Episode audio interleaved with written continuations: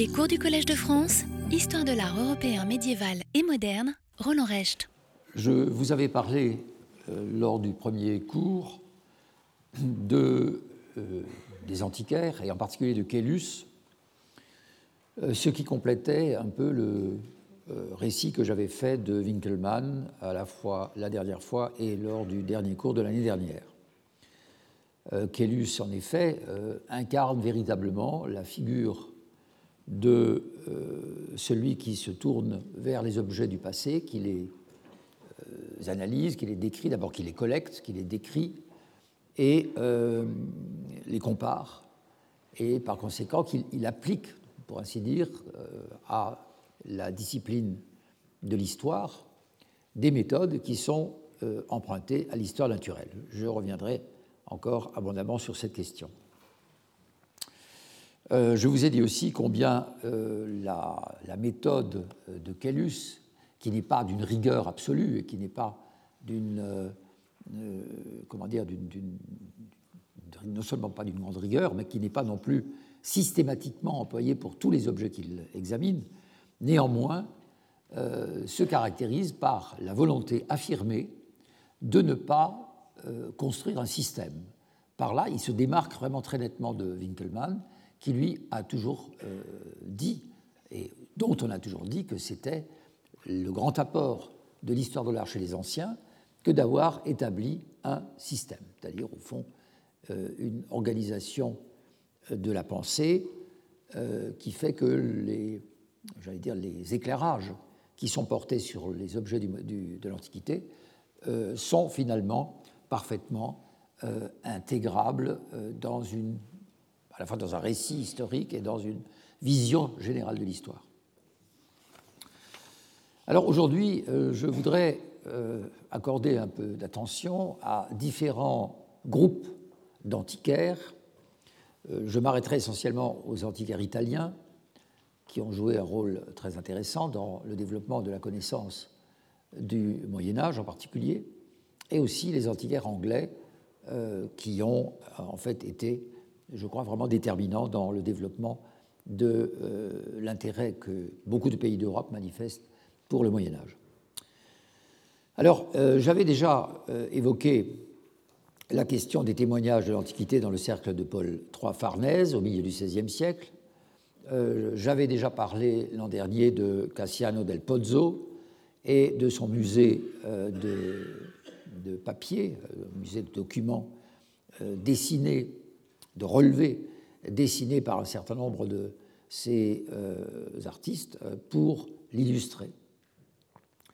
Il, adopte, euh, comme la plupart de ces antiquaires de l'époque euh, de Paul III, ils adoptent, une méthode expérimentale, un peu ce qui est hérité de la pensée de Leibniz, et euh, on voit par exemple comment un Filippo Buonarroti, secrétaire de cardinal, utilise les documents matériels et visuels. J'aurai l'occasion d'en reparler durant la seconde heure aujourd'hui. Mais euh, je voulais aussi vous signaler que, par exemple, Giovanni Bellori, dont j'ai parlé assez longuement l'an dernier, comme ayant introduit un type de description et une approche de l'œuvre d'art qui était d'une très grande originalité et d'une très grande force littéraire, euh, Bellori est aussi l'auteur d'un ouvrage dont vous avez ici le titre, euh, Degli Vestigi delle Pitture Antiche, et qui est la première histoire de l'art antique, enfin de la peinture antique, pardon, la première histoire de la peinture antique. Euh,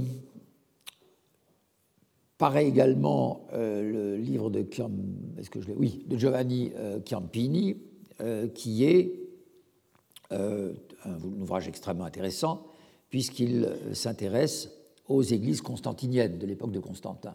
Donc là encore, un retour vers l'architecture et l'art euh, paléochrétien. Mais enfin, ce sont euh, certainement les travaux de Filippo Buonarroti euh, qui sont les plus importants, les plus novateurs et aussi qui introduisent une très grande rigueur dans la méthode explicative. En particulier, vous avez ici le titre de son ouvrage consacré aux œuvres étrusques, d'après le manuscrit de Demser, dont il s'était servi. Alors, il faut aussi ajouter à cela que se multiplient les sociétés savantes et les périodiques que publient ces sociétés savantes. ce développement en particulier joue un très grand rôle dans la formation de la sensibilité et, je dirais, de la conscience historique de la noblesse et de la bourgeoisie euh, au cours, en gros, de la deuxième moitié du XVIIe et du XVIIIe siècle. Le journal des savants euh, paraît à Paris à partir de 1665, les Philosophical Transactions à Londres euh, de 1665 à 1750, le Giornale dei Letterati à Rome de 1668 à 1681 et en Allemagne, Acta Eruditorum à Leipzig de 1682 à 1731. Je donne ces dates simplement pour vous indiquer parfois la longévité, l'importance de ces revues euh, qui ont touché un très large euh, public, savant, certes, mais aussi des euh, curieux, comme on les appelle à ce moment-là, c'est-à-dire des hommes qui ont l'intention d'acquérir des connaissances dans d'autres domaines que le leur propre. Par exemple, de très nombreux juristes, de très nombreux avocats, des magistrats euh, sont des lecteurs de ces publications. Euh, en fait, on connaît assez bien la question des antiquaires italiens grâce à un ouvrage absolument fondamental qui est paru en 1964, euh, traduit en français, de Giovanni Previtali, qui était un élève de Roberto Longhi, et Previtali a écrit un livre qui s'appelle La fortune, la fortune des primitifs, de Vasari au néoclassique. C'est une tentative remarquable et qui n'a jamais été dépassée depuis de euh, montrer combien naît en Italie, dans différentes villes italiennes, un sentiment euh, de fierté euh, d'appartenir à telle commune, à telle ville, et en même temps de tenter de montrer en quoi cette ville se singularise par rapport aux autres villes italiennes. Une sorte de rivalité euh, savante pour l'affirmation de ce qui constitue peut-être l'essentiel de ce que nous appellerions aujourd'hui l'image d'une ville, à savoir ses hommes illustres. Pas comment les hommes illustres, les poètes, les écrivains, les musiciens et avant tout, je dirais même les peintres, les artistes, constituent ces figures de proue de, euh, chaque grande ville italienne. Alors, euh, l'un d'eux, euh, très important, c'est Ludovico Antonio Muratori, qui occupe la fin du XVIIe et la première moitié du XVIIIe siècle, avec cet ouvrage, Antiquitates Italicae Medii Aevi, je vous dispense du reste du titre, vous l'avez sous les yeux. Ouvrage qui paraît en 1738-39 et qui peut être considéré comme une véritable apologie du Moyen Âge. Bah, ça, dans ce sens, c'est un ouvrage tout à fait important, avant le milieu donc, du, du XVIIIe euh, siècle déjà. Euh, apologie du Moyen Âge, mais je précise tout de suite, pas le Moyen Âge monumental, pas le Moyen Âge artistique qui nous intéresse ici, euh, un Moyen Âge dont Muratori ne connaît pas les, monuments véritablement, euh, et en plus, il a, comme très souvent ses contemporains ont, un goût absolument euh, clairement classique, un goût classique. Il, aime l'art antique, il aime l'art classique, il n'a pas du tout le goût sensible aux monuments du Moyen Âge, néanmoins, il les euh, décrit, euh, les décrit, enfin il les, présente en tout cas, comme des témoignages essentiels du passé. Il y a une deuxième figure euh, qui est, à mon avis, plus intéressante encore que Muratori, parce que là, nous avons un livre qui tente de voir clairement euh, plus clairement en tout cas que ne l'a fait Muratori, pourquoi euh, le passé est intéressant. Pourquoi il est important d'étudier le passé? C'est Scipione Maffei, je vais tout de suite vous euh, mettre son nom et le titre de son livre sous les yeux, qui a vécu à peu près pendant la même période que euh, Muratori et qui est l'auteur d'un livre sur Vérone, Verona Illustrata, 1731-1732, dont certaines planches ont été euh, gravées par, enfin dessinées en tout cas, par Tiepolo, et qui montre un intérêt également pour les monuments du Moyen Âge, monuments véronnais du Moyen Âge. On sent très nettement une forme de nationalisme se manifester chez lui. Il fait un livre à la gloire de l'Italie. Mais en même temps, ce qui est très intéressant, c'est que cette position euh, idéologique, je dirais, est euh, tempérée par une philosophie euh, du relativisme. Je vais vous donner des exemples de cela à l'instant. Voici un premier texte. Il décrit une œuvre qui se trouve à Vérone, tableau commandé, un retable commandé par les Scaligeri, et voici ce qu'il en dit. Or, cette œuvre apparaîtra faible aux yeux des peintres qui la regarderont avec les idées actuelles, car ils noteront des erreurs dans le dessin et la conception et trouveront mauvaises certaines parties. Mais ceux qui la regarderont avec les idées de l'époque, donc de l'époque à laquelle évidemment le tableau a été peint, trouveront bien des raisons de l'admirer.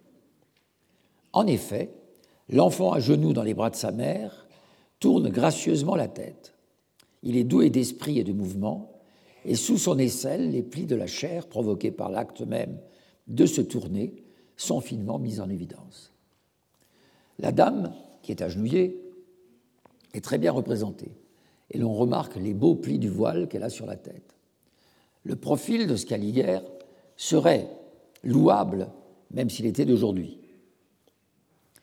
On reconnaît que la façon de portraiturer le donateur, euh, au fond, est assez moderne, si je puis transcrire les mots de euh, Maffei. La couleur est très belle, l'expression douce, le geste plein de tendresse et d'expressivité. Ces deux figures sont trop petites par rapport au reste mais sans doute le peintre crut-il devoir les peindre tels, comme si c'étaient des éléments, pour ainsi dire, accessoires, et qui ne participeraient pas au tableau. Derrière la Madone se trouve une tapisserie en soie et or, où apparaît, dans un jeu d'ombre et de lumière, une multitude d'anges dans des attitudes diverses, et je ne sais si on pourra en montrer autant de ce temps. Qu'on voit cependant la façon dont on peignait à Vérone à l'époque de Giotto. Donc, au fond, toute cette analyse, toute cette description de ce retable est faite pour montrer qu'il y avait une peinture à Vérone à l'époque de Giotto, euh, de montrer la qualité de cette peinture, non pas avec les yeux d'un homme du XVIIIe siècle, mais, euh, y insiste Maffei, avec les yeux d'un homme de l'époque du peintre. C'est évidemment une opération totalement impossible, vous l'imaginez bien, mais le fait qu'il le dise, qu'il y insiste, est un élément tout à fait important. C'est en effet ça, cette, euh, cette position relativiste dont j'ai parlé tout à l'heure. Il est intéressant qu'il interprète la petite taille des figures des donateurs euh, comme des figures accessoires euh, vous imaginez bien que les donateurs du Moyen Âge ne se considéraient pas sur un tableau qu'ils payaient et sur lesquels ils se faisaient représenter comme des figures accessoires. Mais la conception de la hiérarchie, je dirais à la fois entre les saints en tant qu'intermédiaire entre le donateur et le Christ ou la Vierge, c'est cette hiérarchie-là impliquait que les donateurs soient représentés de dimensions plus modestes. Et puis, euh, ailleurs, dans la troisième partie, voici ce qu'il écrit. Le fait d'avoir vu comment peignait ici avant Giotto ne doit pas nous faire prétendre que les autres villes et les autres peuples aient tout appris de nous. Dans chaque pays où le génie a une inclination particulière pour ces arts ont surgi d'époque en époque des esprits supérieurs au commun de leurs contemporains et qui ont, dans ces villes, tracé la voie aux autres. Euh, la première phrase est très nettement une euh, prise de position par rapport à Vasari. La, la, leçon de Vasari, c'était tout de même d'affirmer que tout venait de Florence, que tout l'art euh, moderne venait euh, de Florence, en l'occurrence de Michel-Ange, et que après ce serait la décadence, et que tout ce qui était beau dans l'Europe du XVIe siècle le devait à Florence. Donc là, il y a vraiment une euh, démarcation très très nette de la part de Maffeis, une allusion implicite à la position de Vasari. Donc dans tous les pays, il peut y avoir des grands artistes, dit-il. À Bologne également, Malvasia, dont j'ai parlé l'an dernier, a trouvé des peintres dignes de mémoire qui vécurent au XIIe siècle. Et de la même manière, avec de la bonne volonté, on en trouvera dans d'autres villes. Et il ne faut pas pour cela disputer à Florence et à la Toscane une louange très distinguée, ni d'ailleurs nier que Giotto ait obtenu une gloire plus grande que quiconque à cette époque. Donc vous voyez comment, euh, en effet, ce relativisme euh, est en marche dans, j'allais dire, dans plusieurs directions. Euh, il ne dénie pas du tout à Florence, et tout particulièrement à Giotto, d'avoir été un très grand innovateur. Mais il veut simplement attirer l'attention du lecteur sur le fait que, eh bien, il existe d'autres villes où de bons artistes, sinon euh, égaux à Giotto, se sont manifestés. Alors, euh, je voudrais maintenant entreprendre la, comment dire, la, suite euh, de l'histoire des antiquaires, qui est un chapitre extrêmement important de l'histoire de l'art, mais non pas en Italie, bien entendu, euh, mais plutôt cette fois euh, là où le travail des antiquaires est le plus développé, le plus actif, le plus visible aussi, c'est-à-dire l'Angleterre d'abord et ensuite la Normandie. Euh, en 1824, un certain Auguste Le Prévost, qui est un Normand, j'en reparlerai encore, donc vous, pourrez voir euh, l'orthographe de son nom, envoie aux, aux, membres de la Société des antiquaires de Normandie, en 1824 donc, une lettre dans laquelle il se félicite que partout en France, on ait cessé de dédaigner les antiquités nationales.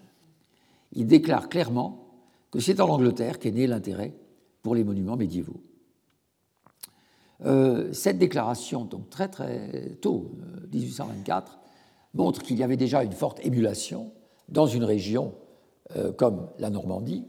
Quelle était cette émulation imputable à l'influence favorable des antiquaires anglais et que c'est vers là-bas qu'il fallait se tourner pour voir les premiers modèles apparaître. Alors, la situation des antiquaires anglais par rapport aux antiquaires italiens que je viens d'évoquer rapidement est très différente, dans la mesure où ce ne sont pas tant, évidemment, les villes euh, qui, en Angleterre, euh, se voient exaltées, il n'y a pas ce campanilisme auquel on assiste en Italie, ce sont des monuments singuliers, ou ce sont des groupes de monuments. Et la deuxième grande différence, c'est que ce ne sont pas euh, des ecclésiastiques qui, au cours du XVIIIe siècle, comme c'est le cas souvent en Italie, s'intéressent à ces monuments anciens.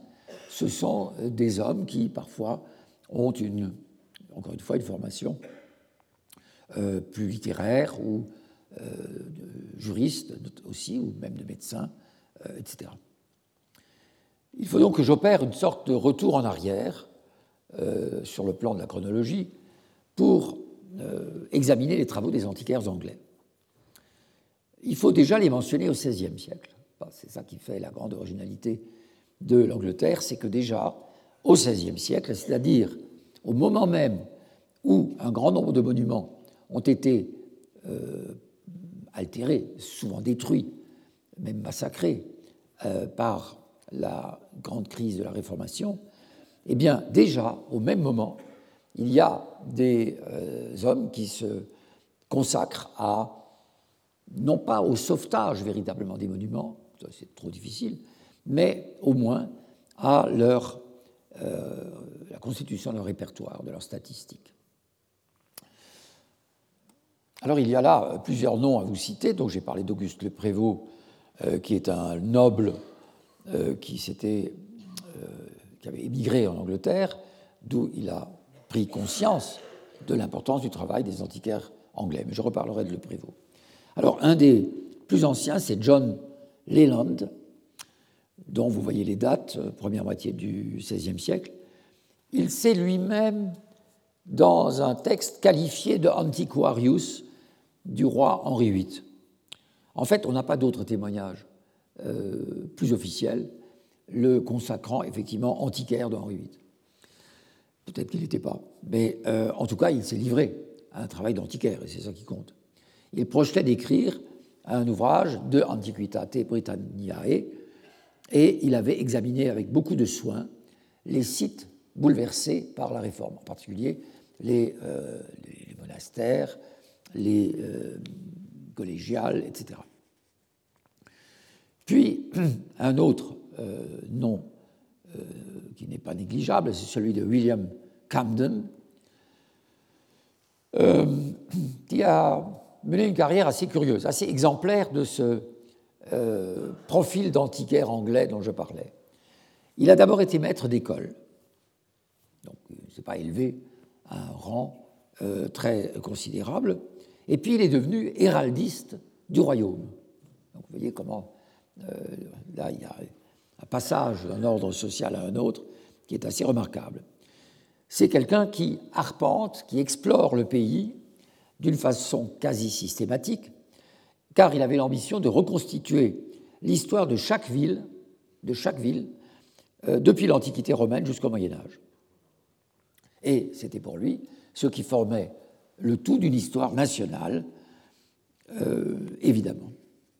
Il étudie en particulier les inscriptions monétaires pour connaître leur lieu d'émission, et il utilise les objets, au fond, euh, à des fins historiques.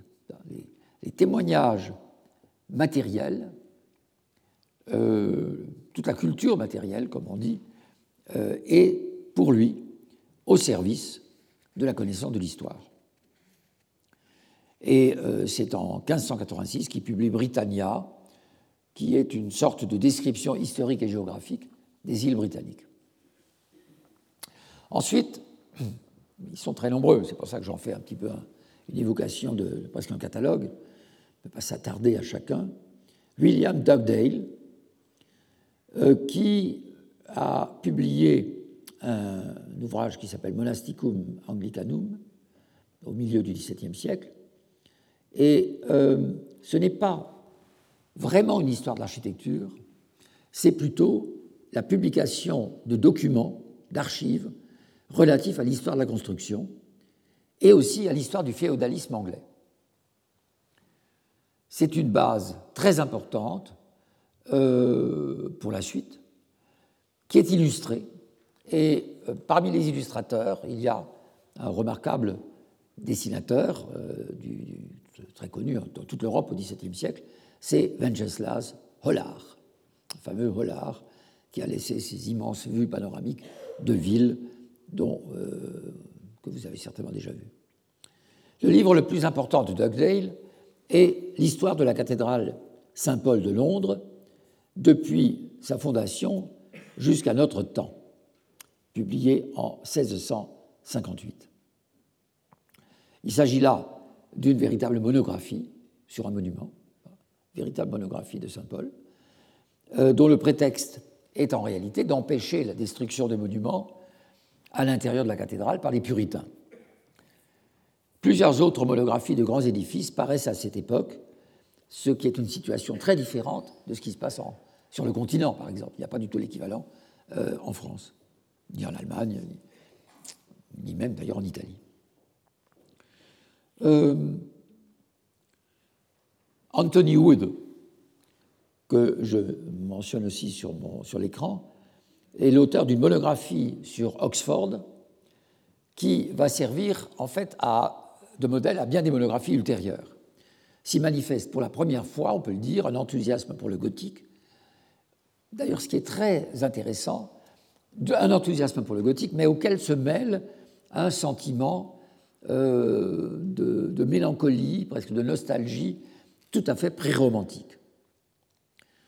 Et puis, une personnalité très éminente, un grand architecte euh, anglais, Sir Christopher Wren, va jouer un rôle tout à fait intéressant euh, de mon point de vue. C'est un, je l'ai dit, un grand architecte.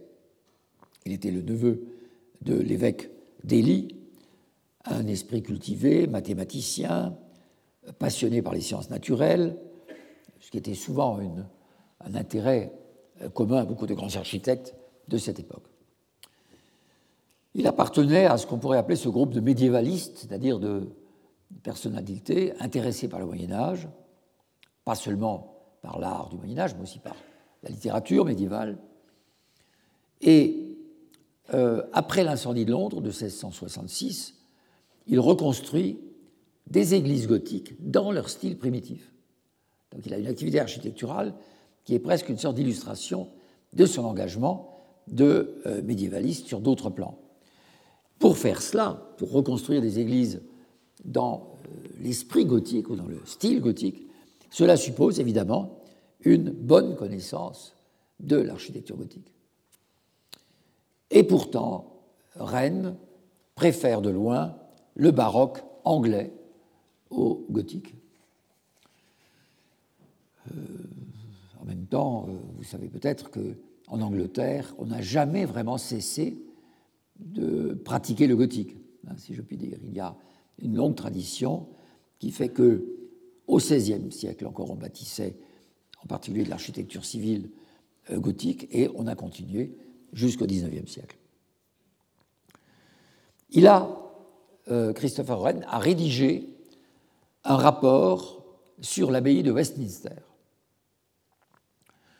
euh, qu'il adresse à l'évêque de Rochester en 1713. Dans ce rapport, ce qui est intéressant, c'est qu'il y a une histoire complète du monument, dont il, critique d'ailleurs les anciennes interprétations. C'est véritablement une lecture, un état de la question, si vous voulez, une synthèse critique, qui est tout à fait conforme à cette euh, période dont je vous ai parlé, fin 17e, début 18e, où on soumet euh, tout à un examen critique, l'histoire, les textes, les objets. Et en particulier, il nie qu'il y ait eu jamais un temple d'Apollon sur le site du monument, ce qui avait été affirmé par ses prédécesseurs. Il étudie les sources qu'avait publiées Camden déjà en 1606 et il cherche à comprendre vraiment le gothique, même si on sent très bien qu'il n'en est pas un adepte.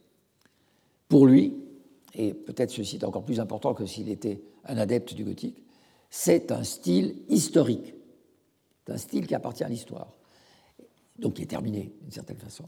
Et en tant que tel, il est intéressant à connaître.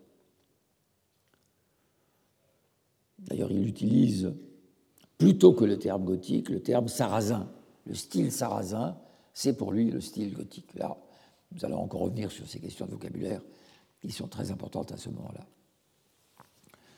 Ensuite, il y a Andrew Colty Ducarel, euh, qui effectue en 1752 un voyage en Normandie dans un but scientifique précis.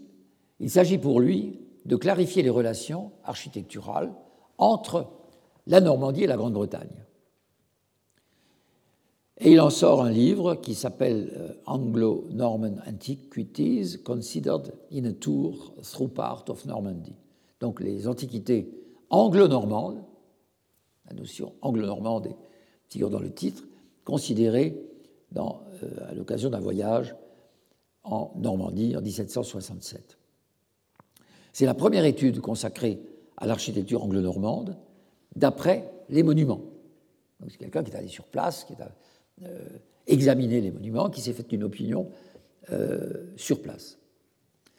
Alors, euh, il importe de noter que, bien que paru en 1767, cet ouvrage connaît une édition française en 1823 à Caen.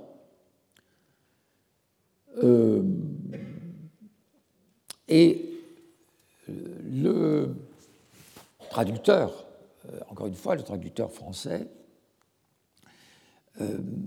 consacre un, grand intérêt, on le sent très bien dans, son introduction, l'introduction du traducteur, a beaucoup d'attention euh, vis-à-vis de cette enquête menée par un Anglais en Normandie pour clarifier la chronologie.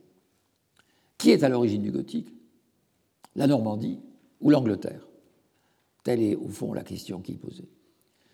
Et Ducarel se prononce clairement sur l'origine normande. De même que son traducteur pense penche ostensiblement pardon, vers l'hypothèse euh, normande, lui aussi. Alors, je donne juste un petit extrait de la, euh, préface du traducteur de 1823. La planche que je donne ici confirme l'opinion de Ducarel sur l'introduction sur l'introduction de l'architecture normande en Angleterre. Elle est d'autant plus juste qu'on peut voir par les modèles d'ornement architectonique réputés saxons que j'ai tirés des Essays on Gothic Architecture de quatre auteurs, Wharton, Bentham, Groves et Milner, parus en 1800, que tous ces ornements sont évidemment calqués sur, ceux de l'abbaye aux dames de Caen, notamment le modillon étrusque de la figure 86. Alors, voilà la planche qui accompagne le texte. Le modillon étrusque de la figure 86, les moulures, euh, il faudra que je me lève pour vous montrer cela, parce que euh, d'ici je ne vois pas non plus les numéros. Euh, les moulures à facettes carrées, les chausses-trappes, ainsi que les chevrons ou dents de scie de la figure 94. les chevrons ou les dents de scie sont ici, différents motifs de dents de scie et de chevrons. Euh, c'est la planche qui figure dans le livre de Ducarel, dans l'édition originale, et qui est reprise dans l'édition euh, française. Les Anglais de bonne foi, qui, comme Ducarel, ont été portés de comparer l'architecture saxonne et normande, conviennent qu'ils ne doivent qu'à la conquête, qu'ils ne doivent qu'à la conquête l'introduction en Angleterre du genre proprement nommé normand. Si l'opinion contraire s'est accréditée parmi eux, il faut le dire à notre honte, c'est qu'en général, les artistes et même les antiquaires français ont pris peu d'intérêt à la décoration architectonique normande et ne se sont point occupés à décrire des ornements pour lesquels même il n'existait pas de terme propre à les différencier et à les désigner. Euh, le préfacier, le traducteur de Ducarel, pose toute la question de l'introduction d'une science euh, nouvelle, celle de, euh, je dirais, de l'étude de l'architecture médiévale, venue d'Angleterre, avec un vocabulaire très élaboré euh, pendant, pendant tout le XVIIe et le XVIIIe siècle, et qui va aboutir à des tentatives de traduction comme il en propose lui-même euh, ici. Et il euh, égratigne en passant les antiquaires français qui, jusqu'ici, dit-il, ne se sont guère intéressés à la Normandie. Ils n'ont pas compris que la Normandie était vraiment un foyer essentiel de développement de l'ornementation et sur lequel les Anglais ont travaillé. Alors voilà, donc il donne euh, ici différents exemples. Il veut réunir des ornements donnés comme saxons par les Anglais et qu'on trouve dans nos abbayes et leur trouver un équivalent français. Alors, par exemple, The Embattled Fret, c'est euh, l'étrusque, euh, je crois que c'est ça exactement, oui, formant les trois côtés d'un carré. Voici un motif ornemental roman qui est traduit selon une terminologie qui est parfois dans certains cas encore valable aujourd'hui. Par exemple, le nail head, tête de clou ou pointe de diamant est effectivement encore employé aujourd'hui, on ne dit plus pointe de clou, mais on dit pointe de diamant. Euh, moulure hachée en dents de scie, moulure gaufrée ou à facette carrée, euh, cordon ou baguette tronquée, double ou simple, etc. etc. Dans euh, l'archéologie, je dis l'archéologie maintenant à la place d'Antiquité, parce que c'est plutôt ainsi que se nomment ces Normands, dans l'archéologie normande, Arcis de Caumont, dont nous allons encore parler, dans son histoire sommaire de l'architecture, euh, va reprendre parfois ses planches euh, pour introduire un vocabulaire que lui-même, euh, je dirais, fixe parfois, une fois pour toutes. Il y a encore un antiquaire anglais au moins, quatre en réalité, mais enfin un au moins dont je vais vous parler, c'est William Stockley, voici, euh, qui était médecin, voilà encore, vous voyez, entre l'instituteur, le médecin, toutes ces activités pratiquées par ces hommes sont souvent extrêmement différentes, qui a été le premier secrétaire de la Society of Antiquaries et qui a une très grande production euh, éclectique. en fait, c'est un véritable dilettante euh, du XVIIIe siècle, déjà pré-romantique dans sa sensibilité, une sorte de mélange entre science et euh, imagination. Il, a, il est entré en franc-maçonnerie sous prétexte de mieux comprendre l'architecture gothique, euh, puisqu'on pensait en effet dans la tradition euh, anglaise que la franc-maçonnerie moderne était la descendante directe de ces loges, de la structure des loges des, constructions gothiques. Euh, il établit une chronologie de l'architecture, et cela depuis les druides, depuis Stonehenge en particulier. Donc il a vraiment une connaissance de l'ensemble du, euh, du panorama de, l'architecture euh, médiévale. En même temps, on voit bien comment euh, ce savant, c'était effectivement un véritable savant, ne parvenait pas vraiment à s'échapper d'un cercle vicieux. Euh, c'est-à-dire qu'en travaillant d'une manière empirique sur les monuments, il ne parvenait pas vraiment à euh, les faire prendre place, à les, intégrer dans une théorie de l'histoire qui serait autre que la théorie médiévale. Au fond, il s'inscrivait dans la chronosophie euh, chrétienne. Donc c'était extrêmement compliqué. Tout cela est euh, en fait déjà, je dirais un peu l'objet du livre de Isaac Newton, euh, lorsqu'il écrit la chronologie des anciens royaumes, une parution en réalité posthume, mais qu'importe, où il cherchait à harmoniser la chronologie biblique avec celle d'autres peuples de l'Antiquité. Et incontestablement, Newton, dans ce livre, a influencé euh, l'œuvre de Stockley. Un autre, c'est John Milner. Nous débordons maintenant sur le XIXe siècle. John Milner était en réalité euh, l'évêque de la cathédrale de Castabala et il a publié une histoire, de nouveau une monographie, une histoire de Winchester.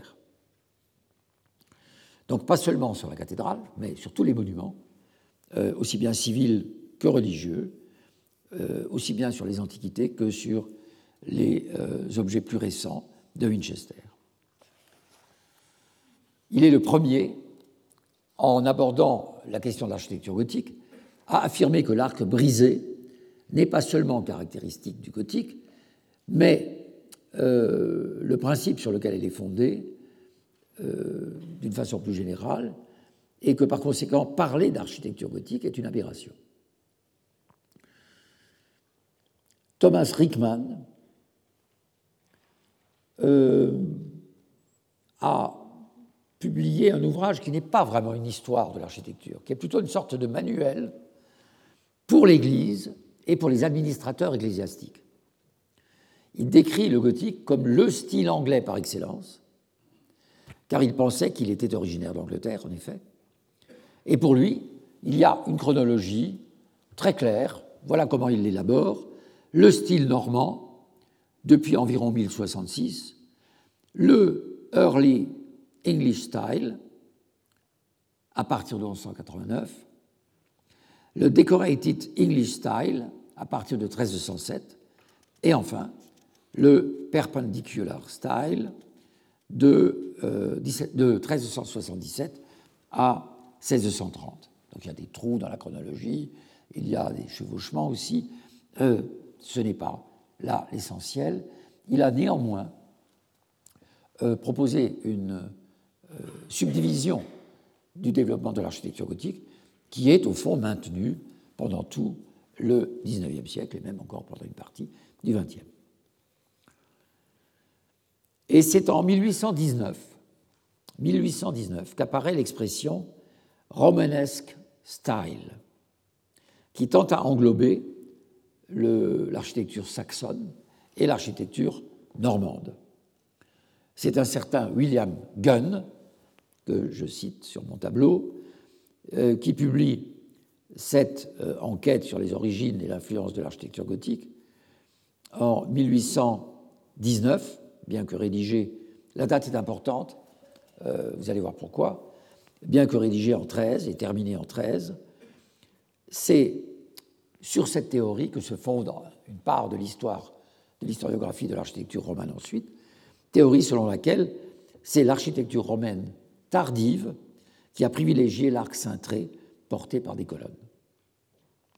Donc, au fond, l'architecture romane serait directement euh, hanté sur l'architecture euh, de la basse antiquité.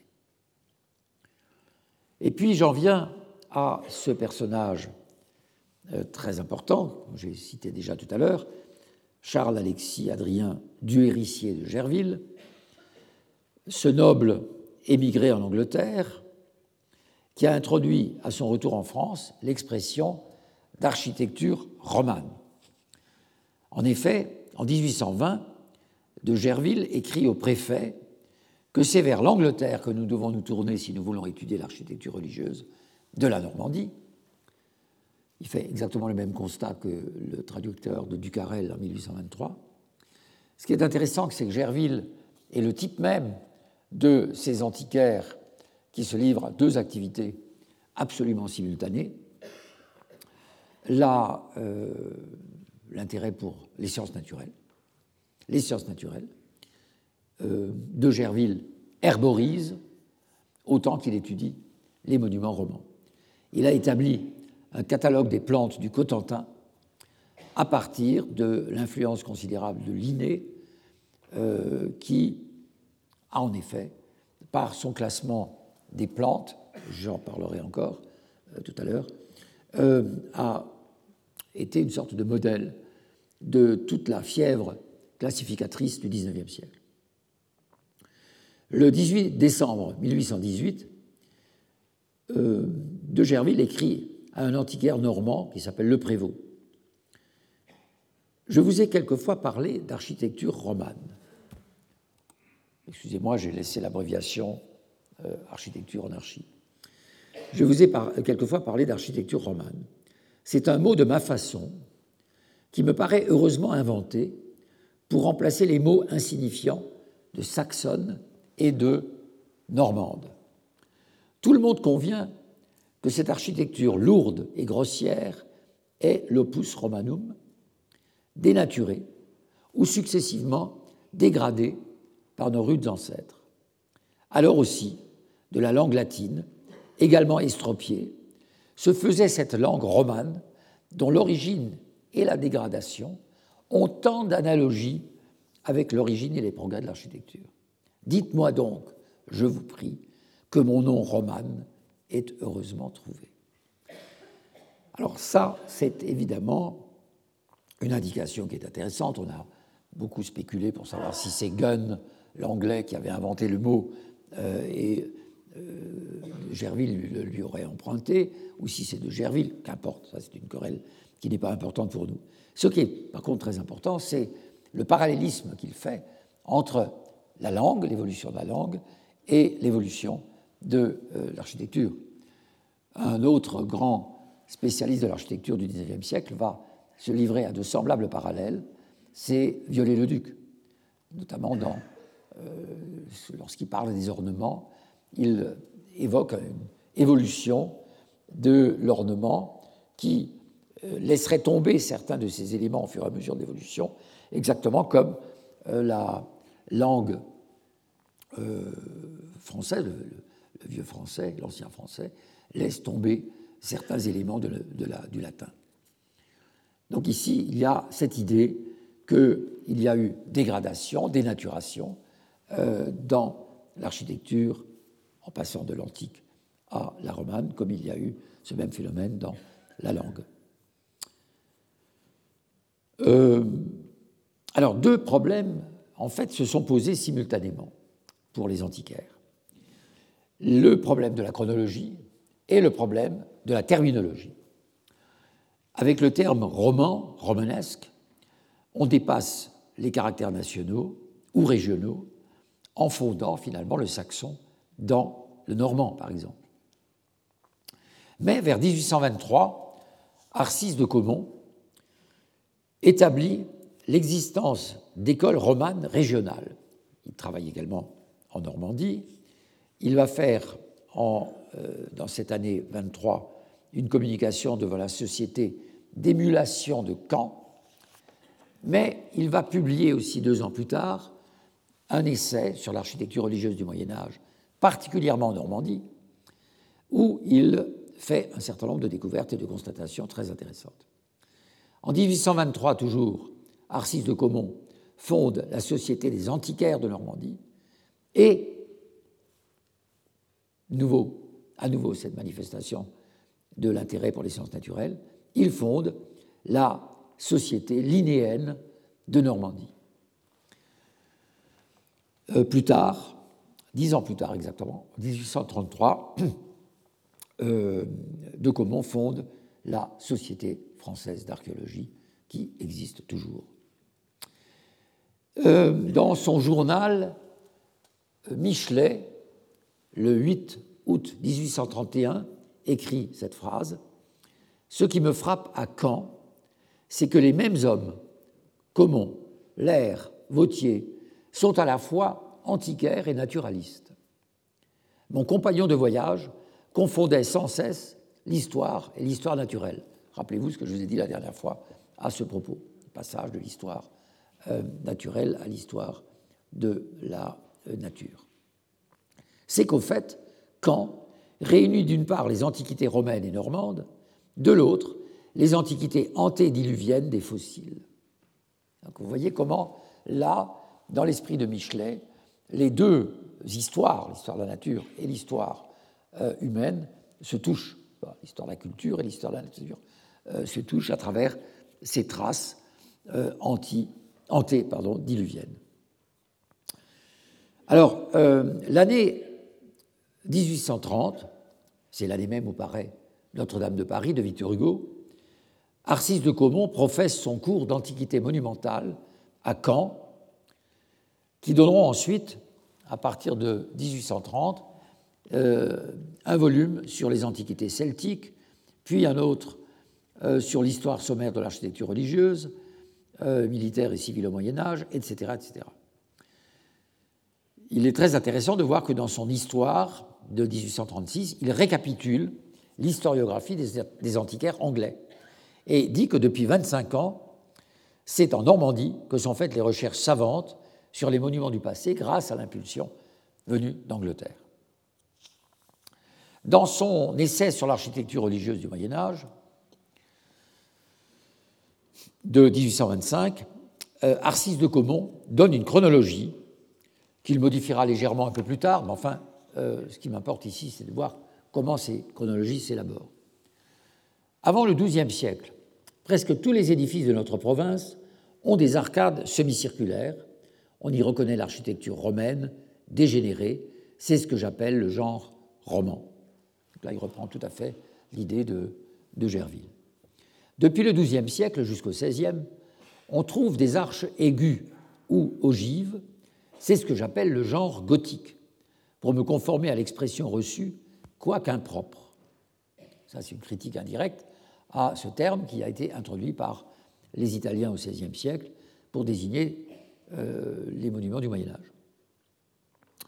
Mais il est facile d'arriver à plus de précision et de suivre l'architecture, pour ainsi dire, siècle par siècle.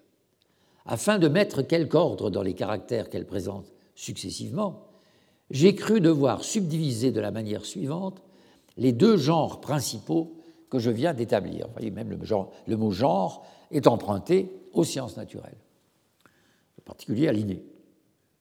Roman, primordial depuis l'expulsion des Romains de la Gaule jusqu'au Xe siècle. Roman secondaire, fin du Xe et XIe siècle. Ensuite, l'architecture de transition, fin du XIe siècle et première moitié du XIIe siècle. Puis le gothique, qu'il divise en euh, trois moments primordial, fin du XIIe et première moitié du XIIIe, secondaire, fin du XIIIe et XIVe, tertiaire, XVe et XVIe. Cette division, cette division est tout à fait, euh, je dirais, judicieuse, dans la mesure, en effet, dans le gothique, il distingue des phases qui sont très nettement euh, à distinguer, même si leur homogénéité est toute relative. Euh, Arcis de Comont est convaincu de l'existence d'écoles romanes régionales parce que dans son esprit, le sol, euh, le minéral et l'architecture d'une région sont étroitement liés. Ça, c'est un élément important. Nous avons vu jusqu'à présent, à plusieurs reprises, euh, déjà au XVIIIe, même au XVIIe, intervenir cette idée de, climat. Vous vous rappelez comment les historiens euh, mettaient en avant la question du climat pour expliquer des différences d'une euh, culture à l'autre. là, il s'agit de lier davantage le monument au sol par l'intermédiaire du matériau qui est utilisé dans le monument. Et euh, il faut préciser que Arcis de Caumont a publié en 1825 un mémoire géologique sur quelques terrains de la Normandie occidentale et en 1828 un essai sur la topographie géognostique du département du Calvados. Donc des études euh, scientifiques, savantes, extrêmement précises, euh, qui vont lui permettre d'établir cette sorte de géographie des styles. Il pense que l'architecture aurait suivi une évolution, en gros, uniforme à travers l'Europe. Et euh, la vue d'un monument, dit-il, vient se lier, je le cite, dans notre esprit avec les idées que nous nous formons du peuple qu'il a élevé, de ses mœurs, de ses institutions, de ses arts. Tout prend un intérêt nouveau, depuis les cathédrales les plus riches jusqu'aux humbles églises de campagne. Si cette idée que euh, n'y a pas de, de, monument exemplaire, il faut aussi s'intéresser aux monuments secondaires pour établir cette géographie des styles. Le style d'une région donnée doit donc ses traits aux matériaux de construction, à la tradition des constructeurs, à la situation géographique et à l'histoire. Alors, il euh, cherche à établir aussi une chronologie des détails, des ornements, euh, pinacles, fenêtres, rosaces, etc. Donc euh, vraiment des schémas évolutifs. Il tente une typologie de l'architecture romane qui ensuite sera fortement critiquée par Jules Quichera, professeur à l'école des Chartes, dont je vous dis encore un mot dans un instant. Alors j'ai évoqué à plusieurs reprises le système de Linné. Alors qui était Linné? Charles Linné, ou Karl von Linné, faudrait-il dire, euh, euh, qui a, est un savant euh, suédois, un savant qui qu'on peut considérer d'une certaine manière comme un autodidacte dans la mesure où il était peu favorisé par sa situation familiale. Et très jeune, il était obsédé par l'idée de classer les plantes à partir de l'examen des étamines et des pistils. donc un classement des plantes selon leur apparence et euh, en fonction de leur système de reproduction. L'Académie des sciences de Stockholm lui avait confié une mission pour rapporter des observations d'un voyage en Laponie, et puis il s'est établi comme médecin, euh, ensuite comme professeur, et il a fini par avoir une chaire à l'université d'Uppsala. L'importance de l'inné, que je cite à plusieurs reprises, euh, c'est qu'il a créé véritablement une langue scientifique. Il a fondé la méthode naturelle de classification de la botanique et euh, il l'a fixée en particulier à l'aide de grandes tables qui ont constitué des modèles de pensée pour, euh, on peut dire, toute l'Europe savante. Voici euh, un exemple, aussi plus lisible que sur mon écran, un exemple de ces tableaux des classes, des 24 classes de Linné, selon le nombre d'étamines des plantes. Vous voyez tout ce tableau euh, avec des commentaires sur la rareté des plantes, etc. organes euh, euh, mâles et femelles distincts, organes mâles attachés au pistil, etc. etc. déjà au XVIe siècle, l'historien Jean Baudin, dont je vous avais parlé longuement l'année dernière, avait écrit un théâtre de la nature universelle où il avait tenté de tels classements. Et ces classements sont d'autant plus intéressants qu'ils se concrétisent par des schémas typographiques, enfin par une disposition, faudrait-il dire plutôt typographique, euh, qui montre les, euh, divisions, les subdivisions. Euh, alors, la critique de. pardon, non, c'est pas ça. La critique de Jules Quichera. Euh, je ne sais pas si j'avais son nom sur un des tableaux. Euh, non. Alors Quichera, ça s'écrit Q-U-I-C-H-E-R-A-T, euh, qui a été professeur de diplomatique à l'école des Chartes en 1849, et que je cite, on va très loin dans le 19e siècle, mais dont je parle rapidement parce qu'il a soumis la tentative de Comon à une critique euh, assez radical. Voici ce qu'il dit en 1852. Classer dans la pratique des sciences, c'est distribuer méthodiquement les nuances d'après lesquelles ce trait essentiel du genre, à nouveau, se modifie pour former les espèces et les sous-espèces. genre, espèce, sous-espèce.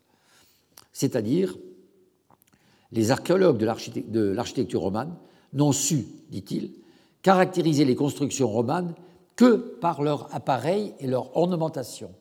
Et cette critique est fondamentale parce qu'elle elle porte, selon Kishra, sur un défaut des antiquaires qui n'ont pris en compte que les caractères apparents, comme l'a fait Linné.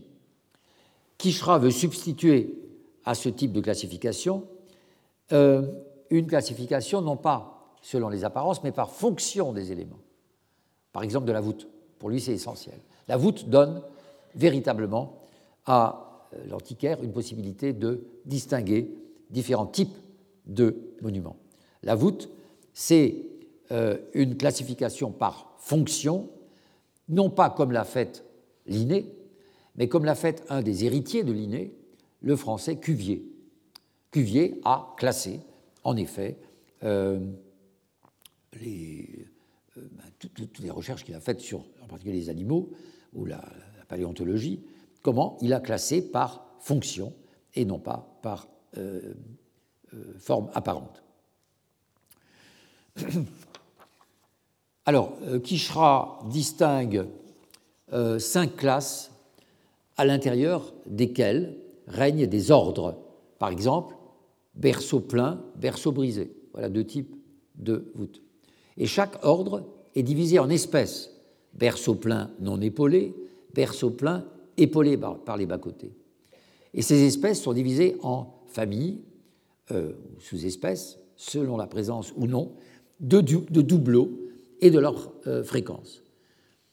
Donc, toute la répartition géographique de, euh, de Comon tombe, puisque ce n'est plus en fonction de ses caractères apparents, comme il les appelait, mais de la fonction des éléments structurels. C'est un véritable structuralisme de l'architecture qu'introduit Kishra. Euh, alors, le cas de l'architecture est intéressant, même si euh, je ne l'ai pas abordé souvent au cours de ces deux années, parce que tout simplement, elle pose très souvent des problèmes, euh, je dirais à la fois épistémologiques, extrêmement propres à l'architecture, elle pose aussi des problèmes de vocabulaire, et c'est sur ces questions de vocabulaire que vont euh, achoper plusieurs euh, savants. Euh, pas seulement à cause du roman, je viens de vous donner des exemples de ces propositions de grandes catégories, de grandes classifications de De Comont et ensuite de Quichera, mais aussi à propos du gothique. L'architecture gothique, au fond, est considérée comme évidemment un domaine absolument nouveau qui n'a pas, qui n'entre pas dans l'héritage de l'architecture paléochrétienne, comme la romane, et à laquelle, par conséquent, on ne peut pas euh, attribuer une terminologie euh, qui serait héritée de la terminologie qu'on trouve encore dans les traités euh, architecturaux, même qu'on trouve chez, Vitruve.